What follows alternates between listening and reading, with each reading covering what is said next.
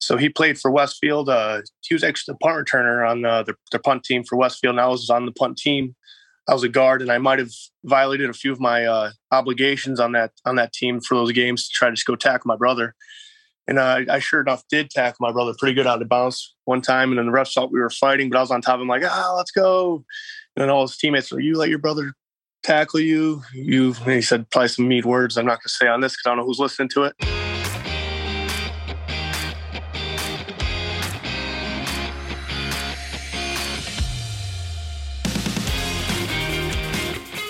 Welcome, everybody, WestConn Football Podcast. Bart Pasternak, the legendary Coach Joe Loth, and Pooch Behind the Glass. Hello. Yes, we are here.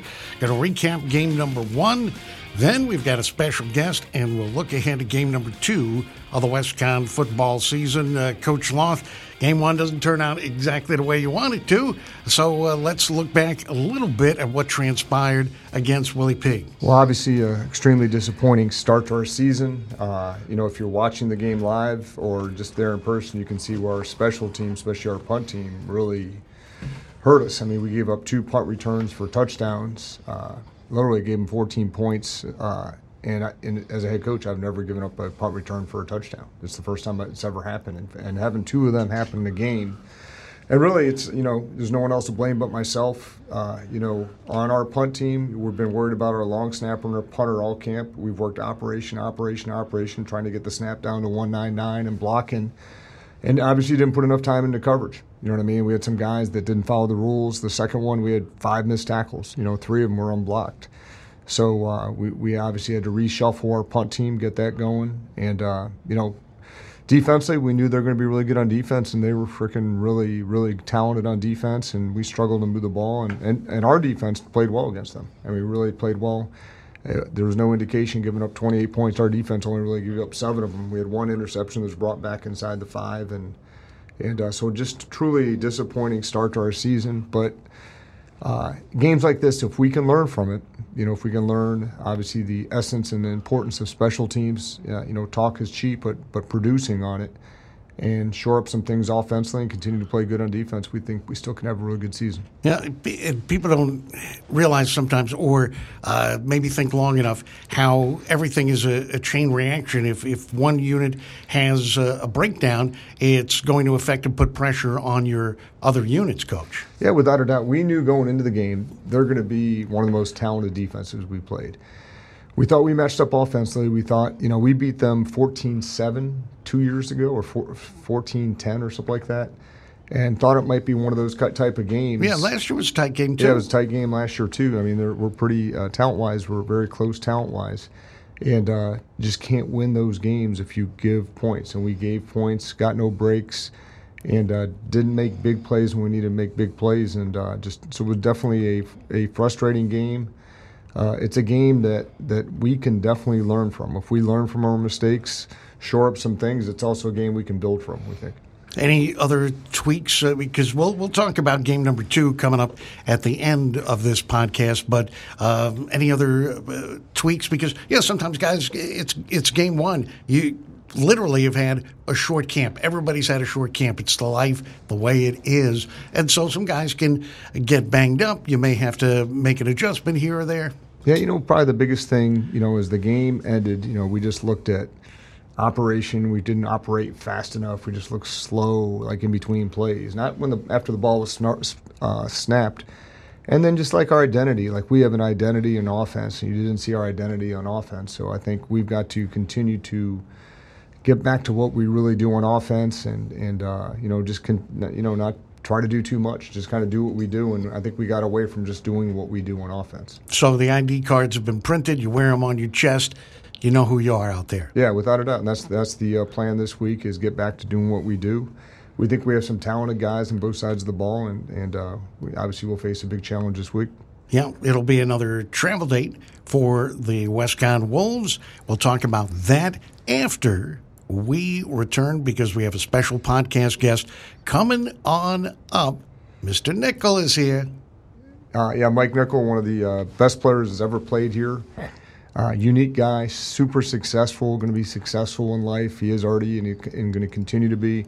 Great guy to coach, uh, loved football, moved him all over the place. Just a really unique story and great success story here at Western Connecticut. Absolutely. So that's what's coming on up. You stick around.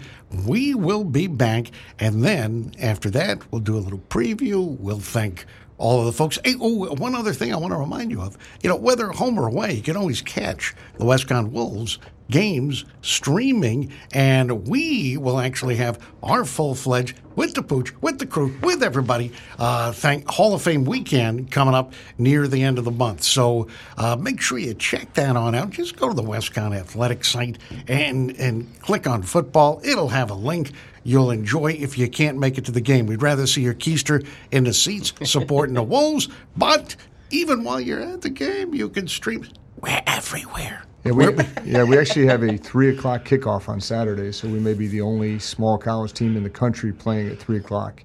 Uh, kind of, they put us at that spot where we really can't do an overnight. You, can't, you, can't, you, can't, even say that anymore with all these major TV deals now. Yeah, that's true. You know, they take every conference game. They're almost starting some games at at, at midnight. Yeah, that's true. And you Tuesday know. night MAC games and all that stuff, right? Yeah. oh my gosh. Anyway, we'll be back. WestConn Football Podcast. Keep it right here podcast is brought to you by Tactical Construction Services LLC. It's a local business, veteran owned and operated, that has been in business since 2005. Over 15 years of experience. They specialize in all your home improvement exterior needs and guarantee you a job well done.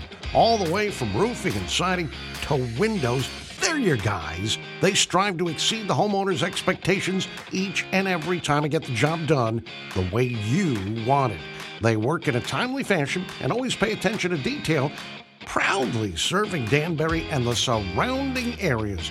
They're claim specialists. They provide free estimates. Call them today. The phone number 203 460 2400. That's 203 460 2400. You can email them info at tacticalconstructionsvcs.com. That's info at tacticalconstructionsvcs.com or stop by their local offices across from Stu Leonard's right on Federal Road. Welcome back, everybody, to the WestConn Football Podcast. Bart Pasternak, Coach Joe Loth, Pooch behind the glass, and the Swiss Army knife himself, the man who uh, did it all. Uh, could have played any position on the WestConn football team during his tenure.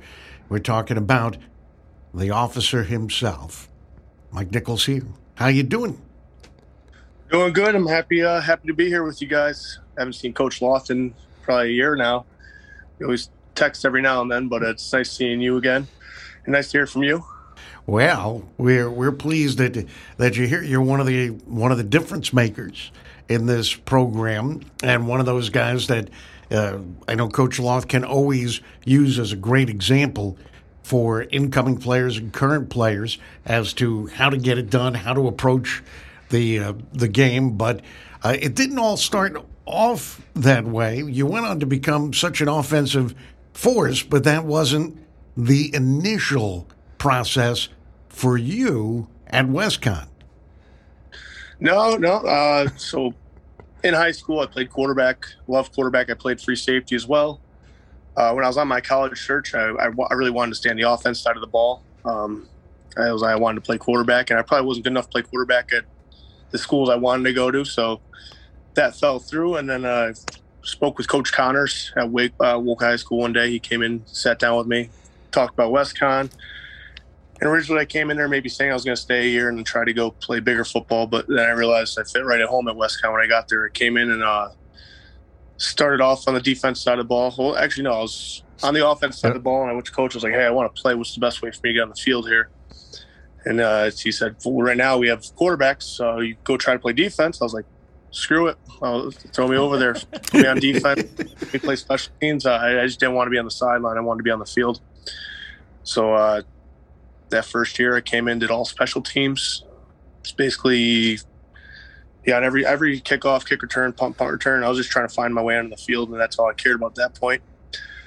and then I started making a name for myself and started getting some respect by uh, other players that were older on the field by trying to hit them as hard as I could. And got a few fights at practice with the older guys because I was always just being a menace. And then, then but that's football. It's competitive sport, and I was just trying to get on the field as fast as possible at that point. Yeah, Mike, I was telling Bart in the pre kind of the pre-show that you know we're it's your second. I think it was your second year, and then all you're on defense Will Arndt comes in on Monday after we play Framingham with a close loss to Framingham, and we got to call you up and say, "Hey, Mike, we're moving you to quarterback."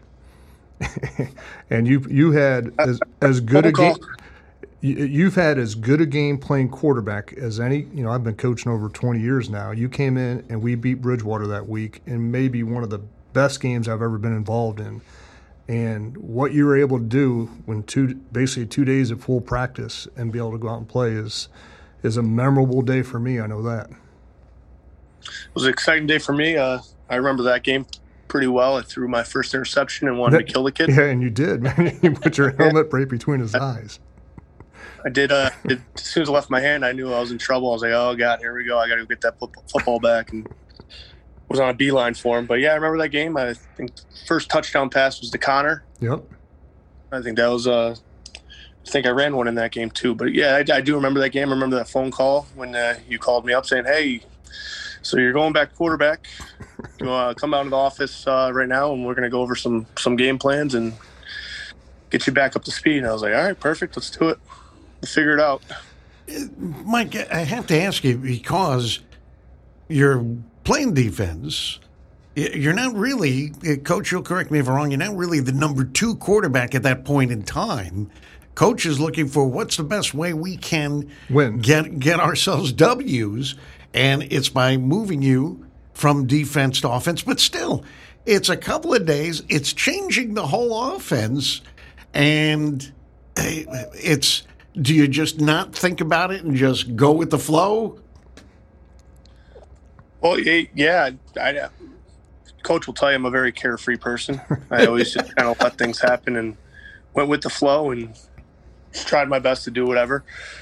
Um, so I got the call, and I was more than willing to do. I was no, I was ready. I was a little, definitely a little nervous, but I knew I was ready to to play play football on the offense side of the ball. I wanted I wanted that role, and that's what I came to college to play was play quarterback. So I was more than eager to take that opportunity. I wasn't great on defense. I wasn't a great fit for our defense and, and where they had me. So I wasn't. I was very okay with going back to the offense side of the ball. I didn't think uh, I was good enough on the defense side of the ball where I was going to make a difference on that side of the ball. So I was happy with the switch back over to offense. Was it, was it tough to win over the the offensive players? Because here you are, you're with the D, and and now you're back with the with the offense, and it was it was Will Arndt's team, uh, so to speak. Now you're the field general out there, the the QB. What, was there any difficulty, or did everybody just say, "Hey, you know, this we're WestConn and that's it"? So actually, as soon as I came into WestConn, they had me on the West Side campus because WestConn's a split campus, and so I was immediately engraved into those older guys on that side of the campus. I was living with all offensive guys, Alex Ultramat, and uh, a few of the other guys. But me and Ultramat were roommates the rest of college. He was an offense guy, so he was he was a standout over there and I got got along fine with all those offensive guys. In the it's college football, people just want to win. They don't really care care what it takes, who's who's what. But I have a good relationship with everyone on our team. Uh, definitely wasn't our smartest guy on the team, but I, I made things try to try to fit. I'll tell you what. Yeah, I'll tell no you hiccups like that. Yeah, practice is definitely competitive, and you do butt heads with each other in practice. But practice, practice, you know, just trying to get better. I'll tell you what. Then not only did Mike have a great win against Bridgewater, I think we went five and one with them in the regular season. After that, uh, I'm not sure who we lost to, and then we took us to a bowl game, played St. John Fisher in a bowl game, and and like not only he did not not only had one good game, he had a great season really. And and you always like playing Westfield too. For some, it, it, it, it those end of regular season games against uh, Westfield, um, it was always fun to look at the, the final stat sheet. And why is that, Mike? Because he has a reason for that. Oh, it started out. Um, my freshman year was actually my brother's senior at Westfield, So he played for Westfield. Uh, he was actually the punt returner on uh, the, their punt team for Westfield, and I was on the punt team. I was a guard, and I might have violated a few of my uh, obligations on that on that team for those games to try to just go tackle my brother. And uh, I sure enough did tackle my brother pretty good out of bounds one time, and then the refs thought we were fighting, but I was on top of him like, ah, let's go. And all his teammates were, you let your brother tackle you. You, he said probably some mean words. I'm not going to say on this because I don't know who's listening to it. but uh, yeah, so that was definitely one of the biggest, best memories ever. I got to play against my brother. I actually got to tackle my brother, and we got to to beat my brother and his best friend, uh, who's also a guy Greg Jackson, beat them pretty good. You know, I, I, it's a remarkable uh, career when you when you look at it, and it's through an injury that this uh, this great offensive search. Although I, I kind of feel that it it it would have happened anyway. You're the kind of player who could not be denied, Mike. It, it was you could physically see it when you were on the field. Uh, you had a purpose each and every play out there.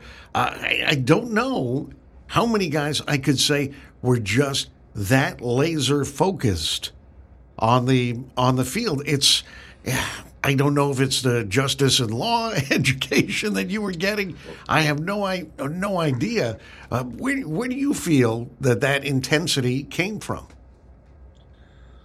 Well, I always liked to try to be the toughest guy on the field, and I I really never thought I never think a lot. That's probably why I, I, did so well and was so calm because I never overthought things and I, I was able to forget the bad stuff very quickly and, and, let it go. I mean, once it was done with, I was never one of the guys that kind of harped on like, ah, I should have done this different. And I was like, hey, I got to do it. I got to do it different next play. Or when I throw the interception, I got to just correct it next. I never really thought about what had happened before.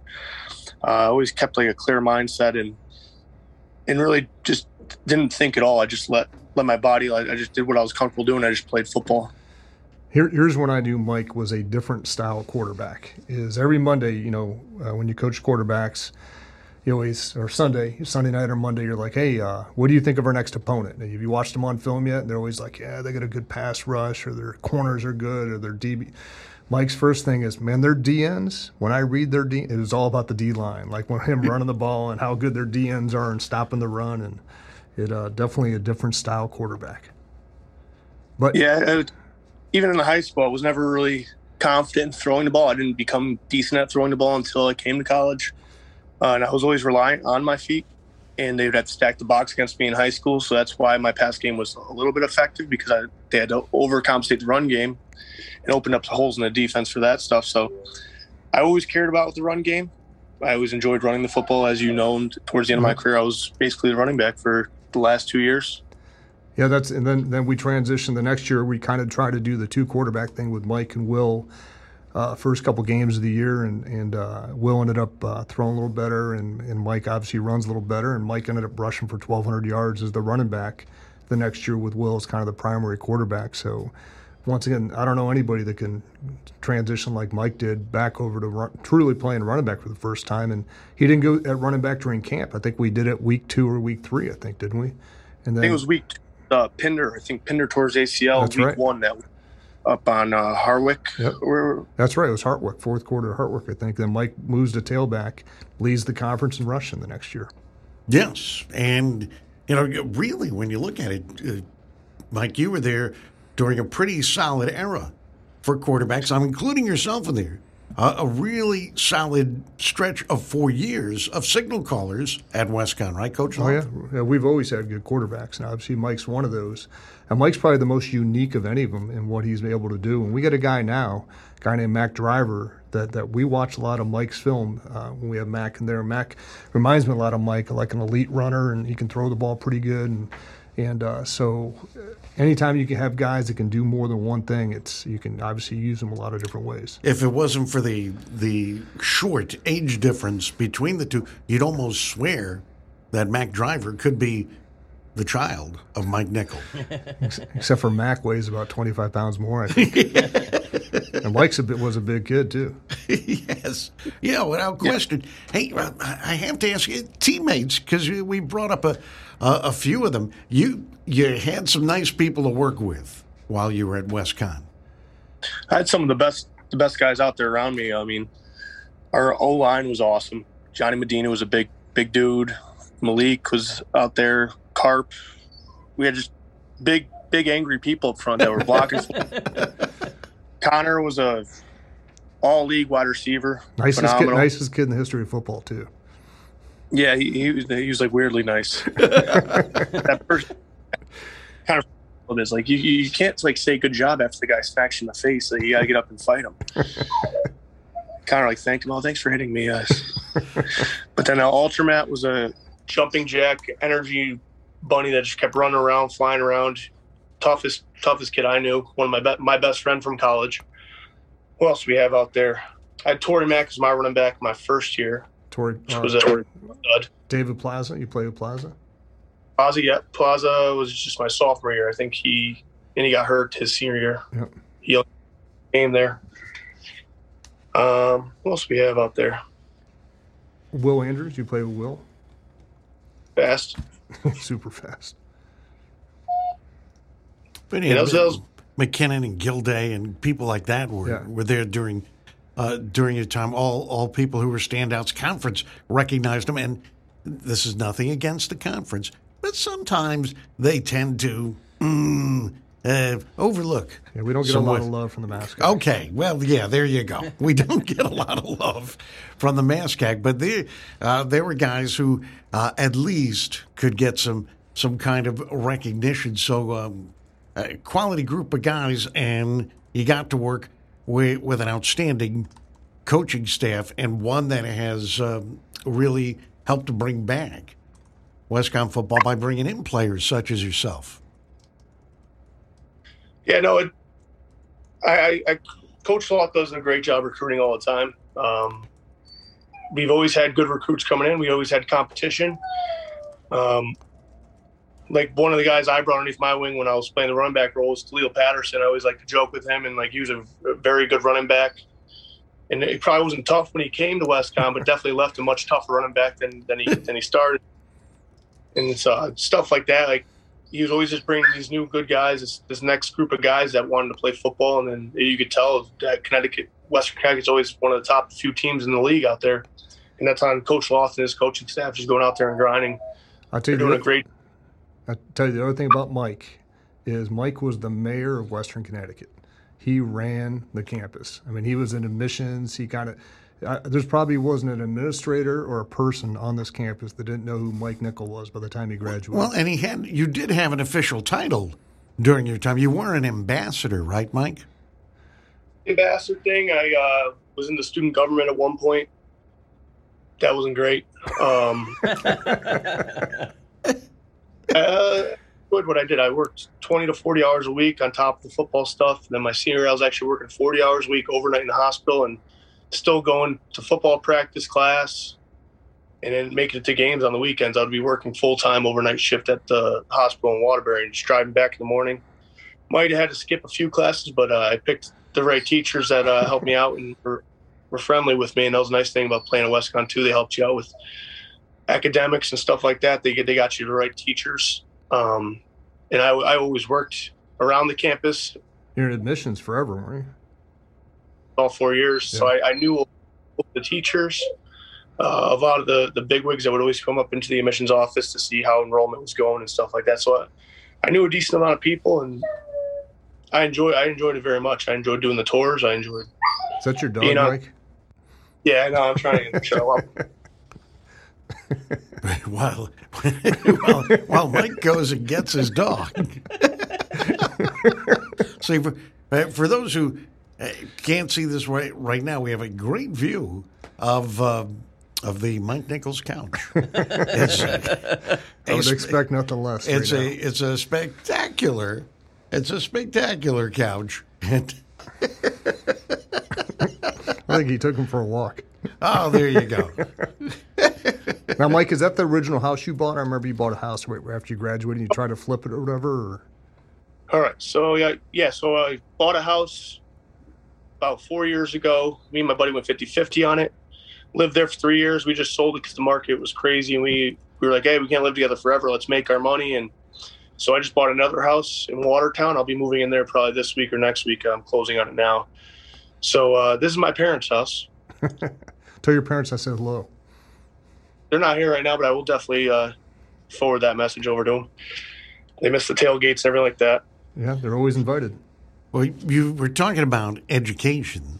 And before we take a break, I, I just want to uh, bring up the educational aspect because you did um, go into justice and law and you end up becoming a police officer in the city of uh, in the city of Waterbury. Was that something going in that you thought about, or something as time went on at school? Well, I've, up and uh, I actually told Coach Loth this while I was still in school. I was already taking police tests. It took like three years to get into Waterbury on the test.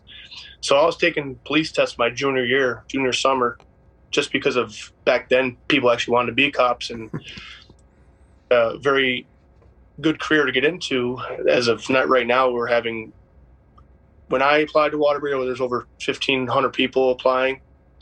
Our last application process, we only had 300 people apply to it wow. to be a cop. So no one wants to be a cop anymore. So back then it was a hard job to get into. Um, I'm not saying it's easy to get into now, but it's definitely not as competitive. Yeah, you so, still uh, you still have to you still have to meet the standards. That's the that's the bottom line. My criminal justice background from Western definitely helped me out. Land over like I was ahead of most people in my class when it come to that kind of aspect in the academy. So the WestConn education definitely helped me out a ton. I mean, I, I loved the courses. There was a lot of good teachers in the Justice Law program. There was Dwyer and a few other good guys. I, I enjoyed taking their classes. Very knowledgeable people.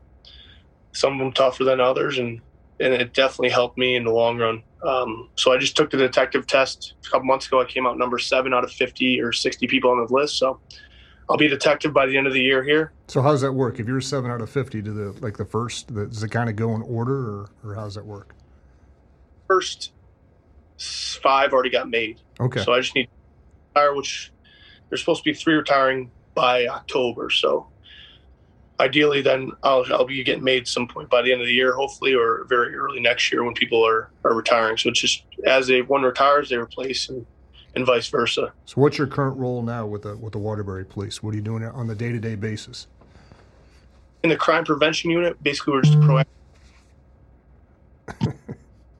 a proactive unit, crime prevention unit. We don't take calls. We just go to shootings, violent crimes, and we just roll around and basically clean up corners, address uh, narcotics, firearms. Uh, we've been very successful in what we're doing. Our units Waterbury got a lot of control for a while. There was like 12 shootings in 18 hours. So uh, they decided that we're going to make our unit back. So we got back into this unit maybe two months ago. They kicked it back up because all the new police accountability bill and stuff like that, they kind of shut down proactive policing uh, almost all over the state. They're, the new bill, I don't know if you guys heard of this Connecticut policing bill, um, put a damper on a lot of proactive work, made people scared to do their jobs as cops because now you get sued personally. Uh, there's a lot now we all have body cameras, which I, am actually a big fan of the body cameras. A lot of people don't like them, uh, but it makes it very transparent. If you know how to do your job, it, it works out for you. But now we're back in this unit. We've gotten 12 guns in the last two months, so it's almost a gun, more than a gun a week. Well, that's an illegal gun, like whether it's stolen gun, uh, polymer gun, which is like a made gun. So that's stuff of work, work that we do, um, and I enjoy it. So hopefully I ride this out until the detective thing comes around. All right, we're going to take a little break. We're going to come right back and uh, chat some more with Mike Nickel, um, multi-talented WestConn football player, now a uh, a member of the police department in the city of Waterbury, soon to be a detective in the city of Waterbury. So stick with us. WestConn Football Podcast comes back at you in a moment. Don't go away. Folks, today's podcast sponsored by Vision Designs. Vision Designs, a full service screen printing, embroidery, signage, and promotional company offering their services to the tri state and New England regions. Since 2003, they've had the reputation as an industry leader in all their fields of operations. Vision Designs, proud sponsor of WestConn football and the entire program, my friends. You can contact them through their website, visiondesignsct.com. visiondesignsct.com, or you can call their main number, 203 778 9898. 203 778 9898. Thanks for sticking with us here. WestConn Football Podcast. Bart Pasternak, Coach Joe Loth, Pooch behind the glass, and our guest extraordinaire. It is the officer. Mike Nickel is with us, former WestConn football standout, and uh, we mentioned before the break, soon to be detective, and that's a great, great thing. Um, law enforcement, as you mentioned, is is not easy, and, and you talked about you know taking guns back and a, a, gun a, a gun a week, and you mentioned guns that are made. In other words, uh, somebody is taking or modifying a a, a weapon out there. Uh, that that's got to make the job even a little more difficult, knowing these kinds of things are out there. Oh yeah, those are, and I mean Waterbury and every other big city in Connecticut right now, we're facing facing these issues with these polymer guns and stuff like that. There's there's a ton of them out there, and it just it's something you're aware of. Um, and you know they're out there. They're they're all over the street. Like I said, we're getting a gun. We've only been back together for eight weeks now, and we have 12 guns, so that's more than a gun a week. And like back in the day, guns used to be uh, far and few between. And if you got a gun, like they'd give you a day off in some departments, be like, "Hey, good job, you you you got a free day off for getting a gun." But now it's so prevalent out there. There's tons of them, um, and it is it's the job I enjoy. I enjoy doing that kind of work. So for me, it's exciting when I find a gun. Um, it's kind of like scoring a touchdown in football. so what's your what's your daily schedule? You you have like a uh, you is it a nine to five? Are you working different time shifts, or kind of how does it work being a police officer? We uh, we have an eight man unit. Uh, we're usually we're all taking overtime right now, so we're basically all pulling twelve hour shifts, three o'clock in the afternoon till three in the morning. Uh, Monday like early at the beginning of the week, we'll only stay till eleven o'clock. We'll do the eight hours, but towards the end of the week, when there's bar closing and stuff like that, we'll we'll stay around till three o'clock in the morning. But it's typically always a second shift. We have our own office we work out of, um, and uh, and that and that overtime helps buy that new house too, right? Oh yeah, definitely, definitely uh, helps. Houses are not cheap right now. If you guys have seen the market. Yeah, well, they, they, you know, as someone who is into real estate like yourself, they keep talking about possible recessions affecting the interest interest the rate housing hikes, market. Right? Oh, and all that stuff. So you're you're getting in at the right time. So, so Mike, here's the question for you: What's wrong with your voice? You sound like you're little hoarse here today.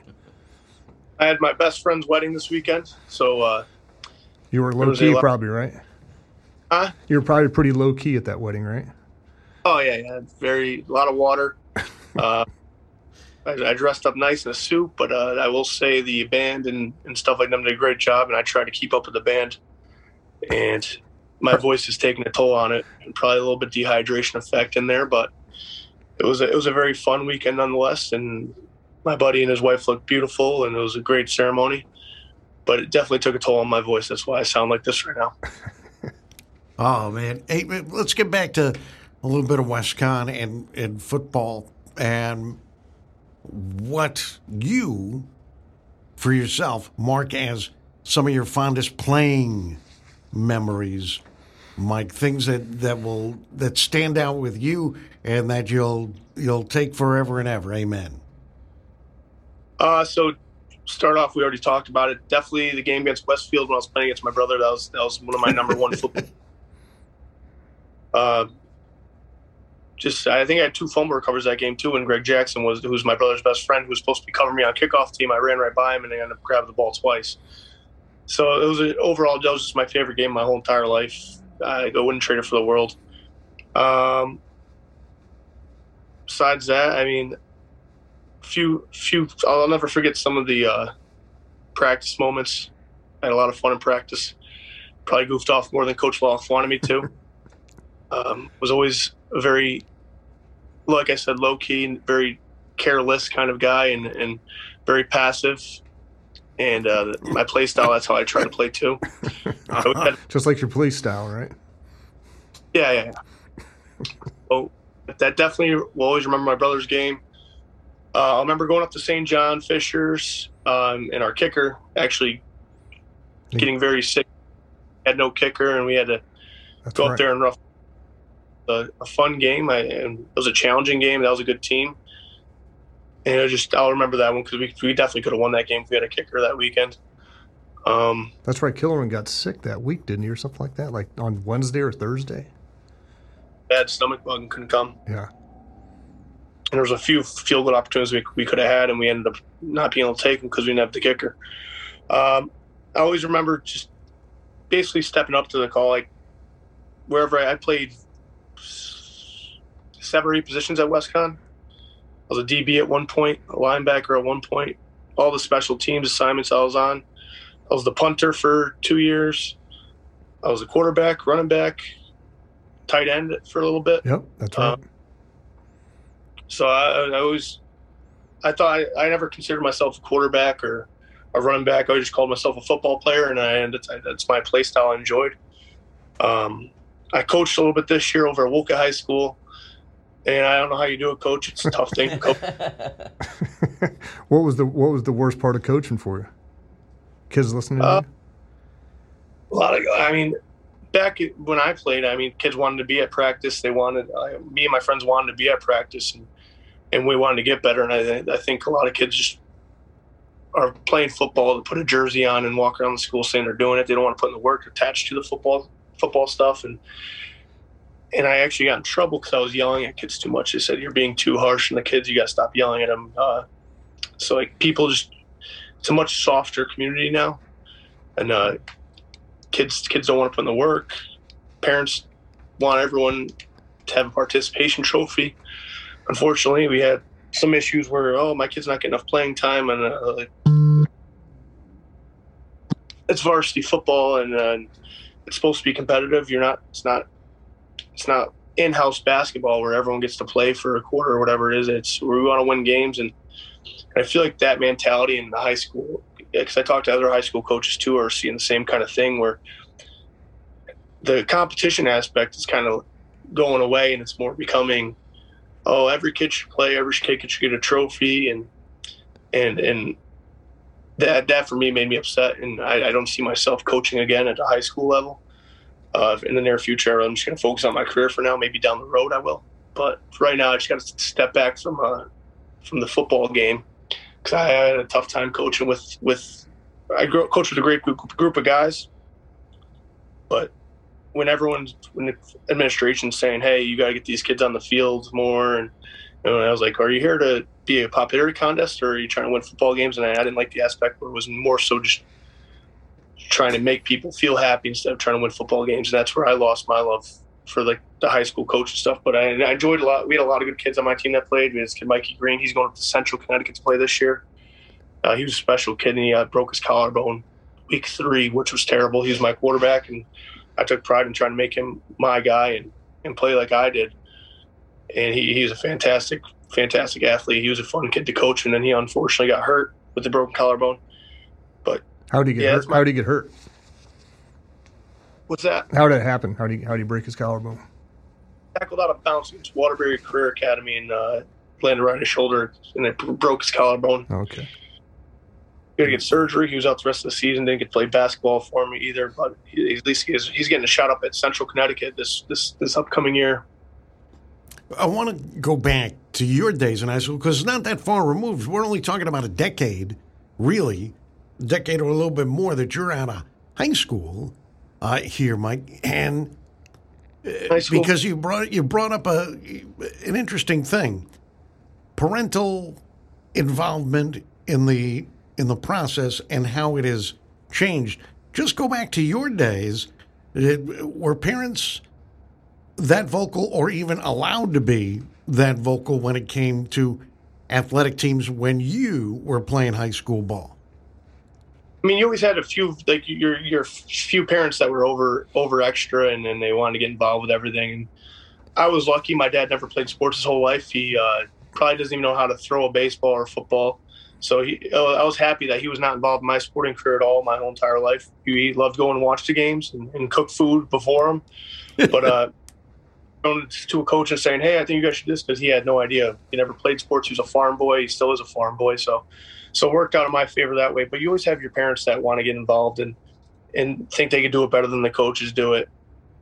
But it's definitely way worse now. I think back back then when we played, we all just wanted to win. We didn't care who was on the field or or what it took. I was more important for me to win than it was to to make sure everyone felt like they were being accommodated or so I'll go to Wolcott High School. We had an issue this year where a, a, super senior didn't play more than 10 plays on senior night, and it was a tight game. So he wasn't the guy that we needed on the field to win that game. But Wolcott implemented a, um, the administration did a thing for the players. They made a, a basically a post out sheet which says, how was your last weeks of, of football or wherever? Did you get you did you get, get enough playing time? What do you expect to do to do better for next week? And like they had every player fill these out for the rest of the season. And after that, like, hey, basically critique your coaches every week and hand it in saying, "Oh, I didn't get enough playing time," or the coaches yelled at me, or they sort of swear at practice. It was basically like a rap box thing for the whole teams, and I didn't think that's a way to to try to get a football team to win or a sporting team to win, and they, they did that across all sports. And for me in high school, getting a varsity letter was a like an honor, a thing you had to earn. And I remember as a freshman trying to letter as a varsity guy, and I couldn't do it because I wasn't good enough. I couldn't get on the field as my freshman year, but sophomore year through then I, I, I lettered, and it was actually a fun thing to letter. And like you had to meet a criteria, but now everyone's getting letters if you're on the team, and, and I don't like that stuff. Yeah, I'll tell you what I loved about coaching Mike Nickel, and you can see it right now not afraid to tell you what he thinks. Seriously, what a great quality, and man, the same way as far as coaching him and stuff like that. So, truly appreciate your honesty here, Mike, because you know that's that as a coach, that's what you want. You want to coach kids that are committed, coach coach kids that are passionate about it, and, and Mike, you can see is was that kid and how he played football and approaches life in general. And, and I don't want people to think I'm anti parent here, but I think the the the time for the participation trophies and the, the time for we get so many plays or whatever is before high school. It's before high school. Once you're in high school, uh, you know what? It's time to get that learning process for life. Well, you know, you know how and, and team and learn about teams and working with people, getting prepared, especially if you want to take it to the next level. And I'm not just talking about athletics; I'm talking about education uh, the next educational level. I think the other thing when you talk football, football, there's kind of another layer of collision, you know, and, and there's a little, you know, there's a little bit of when you, when there's a collision involved, you better make sure you have people out there that know what they're doing, know how to do it the right way. Or there's an injury factor if you're not playing the right guys and, and teaching them the right way of doing things. And if you if all of a sudden you've got guys out there not knowing what they're doing, or not more importantly, not maybe not ready to be out there, there's the other guys could be vulnerable because of that. Yeah, and it, it just it, it's just something that messes with the process that doesn't have to mess with the process. You know, if you're a kid and you're playing well, I'm not talking about blowout games, but here you go. You got a tight ball game. Um, you got the kid who's got colleges looking at him for a scholarship, and wait a minute, uh, little Billy didn't get his, you know, ten plays in for for this game. Well, well, no, we're at the high school level. This is not Pop Warner. This is not youth football. This is not flag football. So I'll get off my soapbox now, but I'm I I think we're on the same page here, Mike. No, I think you're saying exactly what I what I'm saying here. Is there's a time for people to be involved in sports that maybe aren't the best, and that's that's before high school. But once you get to that high school level, you should be trying out for your teams. You should be able to get cut from these teams, and it, it shouldn't matter who you know or what you know or or who you who you cry to. If your kid's not good enough, he's not going to play, or and vice versa. I mean, and you, you want to try to win the game. I mean, and like Coach Coach Loth said, in, in football, if I if I have to put this this kid that plays tight end or or tackle because mommy and daddy want him to play, and you put him in there, now your quarterback's going to get killed because he doesn't know what he's doing, and then now now you're hurting not just him because you're putting him in a bad spot because he doesn't know how to play but now you're putting that quarterback, that running back that's got to get the ball and and be a target for whoever's coming through him. And and then people don't understand that. They think it's uh, just put him in there, like just give him a few plays. It's, like no, you can't just. It's a game 11 versus 11, and you need all 11 guys to to really function. Every every guy has a job in that 11 spots, and you can't just have one job that's like oh you're on the field, and it's not like that. I mean, once you get to the high school level, it should be removed. The administration's getting, like, especially in Wolcott where I coached, the administration got involved very heavily. And um, it, it, it was rough. It was rough. Yeah. And, and one thing I think uh, parents have to realize if they want everything to be mush a mush, um, you know, for where everybody plays, then they can't complain when their teams aren't involved in state tournaments, uh, et cetera, et cetera, et cetera, because this is the path that you have chosen. You have chosen to be non competitive. You have chosen to be not a real educational process in that sport. And so again, I'm hopping off the I I got my soapbox down here. You can't see it, but it's there. I'm getting off it. I, I didn't mean to drag you into something, but I know you're passionate about this stuff, Michael. So I have to bring it up.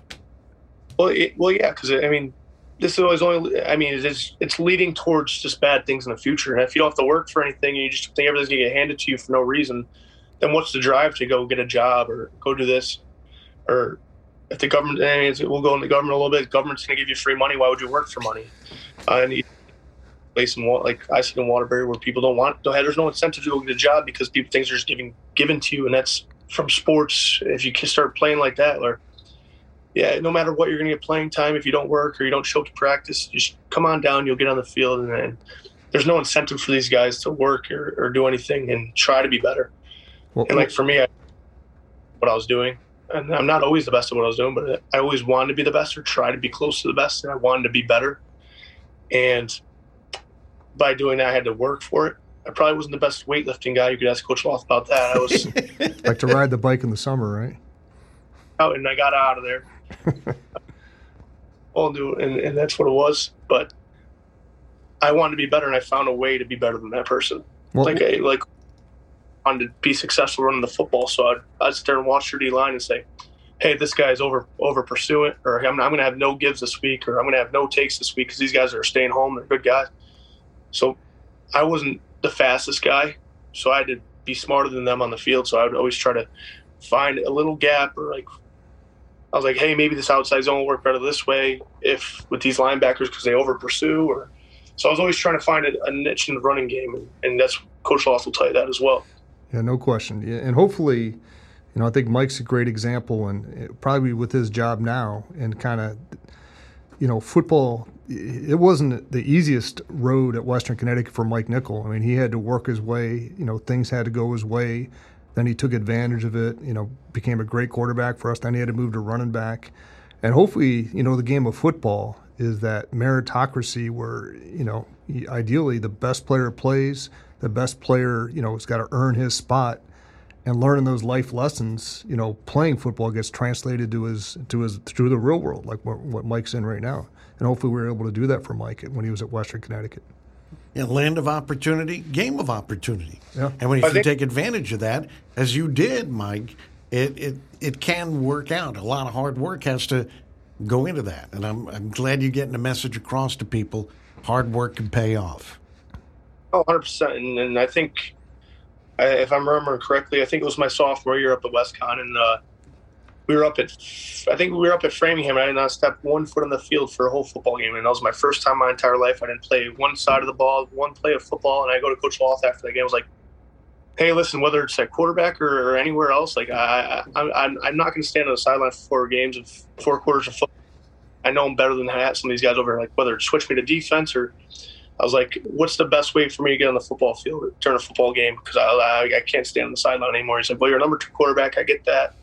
I was like, well, I can still be number two quarterback, but where else can I go to try to get in this field? And I'll work. I'll do what I got to do. I, I want to be on that football field, and I want to earn that. And like, went over to the defense side of the ball. I worked my way up to a starting spot. I think for like two games, and I got fired.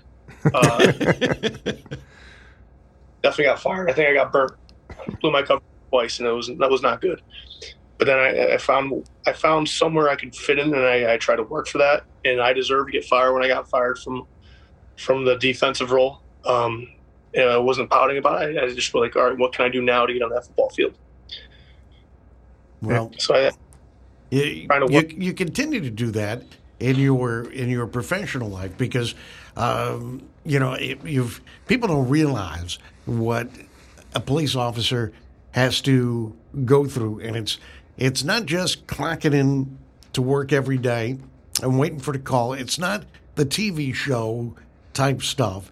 Uh, it's uh, you can go hours without something happening, and then the intensity just hits. It's a lot of paperwork, and and as you mentioned, uh, if you want to be a detective, you have to take a test, and there's even psychological evaluations that go on. This is uh, there's a lot more that goes into being a law enforcement officer, Mike. Yeah, no, we wear many hats uh, out there, and uh, even in my job as a police officer, I always wanted to be. I wanted to be the best, best cop. Um, I always wanted to be the guy. The sergeant would be like, "Hey, if it's, if it's like a crazy call and there's a lot of stuff going on with it, be like, "Hey, can you come write this for me or come take this call because I don't want this other person writing this call because they're not so good." So I was always trying to be that guy. that sergeant would call, like, "Hey, come take this tough call for me," so it's less less pressure on him. It's easier for everyone else. So I became that guy for bit on patrol where I had a few sergeants that I respected. They respected me. They wanted me to be their guy. Uh, right away, I got into the two man cars. That was like the proactive car you wanted to be in. Uh, there's only three of them in the B platoon area. So instead of being a one man car and like going to accidents and stuff like that, you were a two man car. You only go to hot calls like domestics. And so I worked my way into that car. And then I worked my way into the specialized unit. I did well on the detective test. Uh, came out number seven out of 60 guys with only five years in. Um, so I was always I always want to do the best and want to be better than other people. I, I actually got cop of the year this year in Waterbury on 2021. So what do you get for being cop of the year? Uh, just hey, you're a cop of the year. You get a, you, you get a plaque. You get a you just, you, you just get a you get a you get an attaboy. Uh, Uh, before before we run away, what would you, Mike Nichols, say to uh, someone who's interested in justice and law administration and at WestConn, and and you know to a kid who's interested in the in the football program? What what would you say to those people? So I mean, I, think I did right at WestConn. I think WestConn, it's not for everyone, but it, it it's, it's if if it's something you need. Like I got to work on campus making money. I got good housing over there. I got to play football for four years, and I, I, I got a good education. I enjoyed my criminal justice program very much. I was in the Justice and Law Club too. I went on a few trips with that club, and it was a good opportunity to go see. I got to see Kansas City, which was super fun, and I got to go for like 200 bucks. It was like a thousand dollar trip I got for 200 bucks because I went to the WestConn Justice Law program. So I, I got to go out to Colorado for a week on that Justice Law Club and you, you, meet a lot of guys, especially in that program. Most of those guys are trying to go on to be law enforcement in some aspects. So, um, like kid, I went to school with Timmy Spear. I think he's a Stamford cop. He just got cop of the year down there, and you start seeing all these guys pop up in in, in different police departments around you. Joe Townsend's over in Derby, down in Darien. Um, Ultramat's in the academy right now. Where's academy? Highway Patrol. Uh, no, I think he got into New Milford. Okay. He's at the State Academy for, for I think either Milford or New Milford. I Okay. forget exactly. But now he's going to be a cop. Um, so you, you start making all these connections with different people around the state, and it, it's really unique, especially playing football with these guys. Now you're you're on the job. You you share stories about the jobs, football, whatever it is, and it's it's, it's a nice program. I enjoyed WestConn tremendously. Like I said, I came initially going to probably stay for one year and be out, and ended up getting a job on campus, having good friends, playing football, and I couldn't complain up there. And I did my four years, got my degree, and got my job immediately after. I graduated in what do you graduate in college? May. May. And I got my job in uh, June or July as a cop. So I got right out of college five years ago, and haven't looked back since. It's a quick five years, wasn't it? Super fast. Here it gets a little faster. I feel like too. By the way, uh, uh, Spear up in Stamford got a uh, he got a Starbucks gift card for being Officer of the Year. Just thought I'd let you know. I'm just I'm I'm just I'm just joshing there. It's a that's a great honor, and it's great to get recognized. And uh, I, I'm so glad that you were a part of of WestConn and the the football program and the whole educational process. It's always a pleasure to get to to touch base with you. Want to wish you the best. Yeah, we forgot to add uh, a kid may also have a shot at being an ambassador, like like Mike Nickel was for his his time here at uh, at WestConn, and we want to wish you the the best in this career. And uh, you know, we'll cross our fingers that detective thing comes through sooner rather than later. I appreciate it, guys. It was always a pleasure talking to you guys, and had a wonderful time this afternoon. Yeah, Mike, great having you on here, and, and like I always say to you, make sure you stay safe out there too. You know. I appreciate it. We'll do. And, and maybe you know you you could have the folks come down and do some do some tailgating for us. Game or two this this year. If I get the detective gig, that'd be nice because uh, I'll have Monday through Friday, have weekends off. Perfect. Come come talk to the team, right? What's that? So you can come talk to the team. Yeah, yeah. Well, if you ever need anything like that, like I, I, think I did it for you two years ago or something like that. Yep. But yeah, if you want to talk to guys and let me know, you have my number. Well, Mike, thanks so much. Thanks again for being a part of the uh, the WestConn football experience and the educational experience as well. And as Coach Loth said, and we all echo here, stay safe out there. I appreciate it, guys. You have a good day. Yeah, see you, Mike.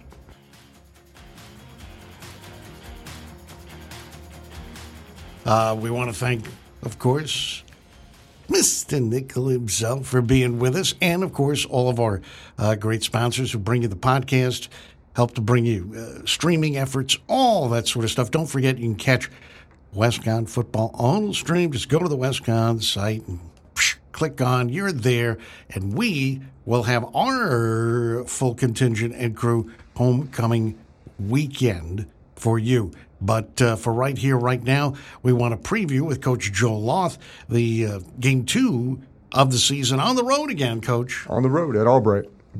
It was it was funny, you know. We're we're at Albright, and we had one of our senior safeties walk in the office yesterday and said, "I've never been in Pennsylvania before," which is kind of funny. It's only four hours away, but uh, it's like a three and a half, four hour ride. I actually made the ride this summer. I don't like to show up places first time ever as a head coach, so I went out there and kind of looked at the facilities. Great facilities. They'll be without a question the best facilities of any team we play this year, and uh, they get a first year head coach it's really a challenging game for us, especially offensively, because they played Salisbury the first week, and Salisbury runs a triple option, one formation. They had a triple option offense or defense going.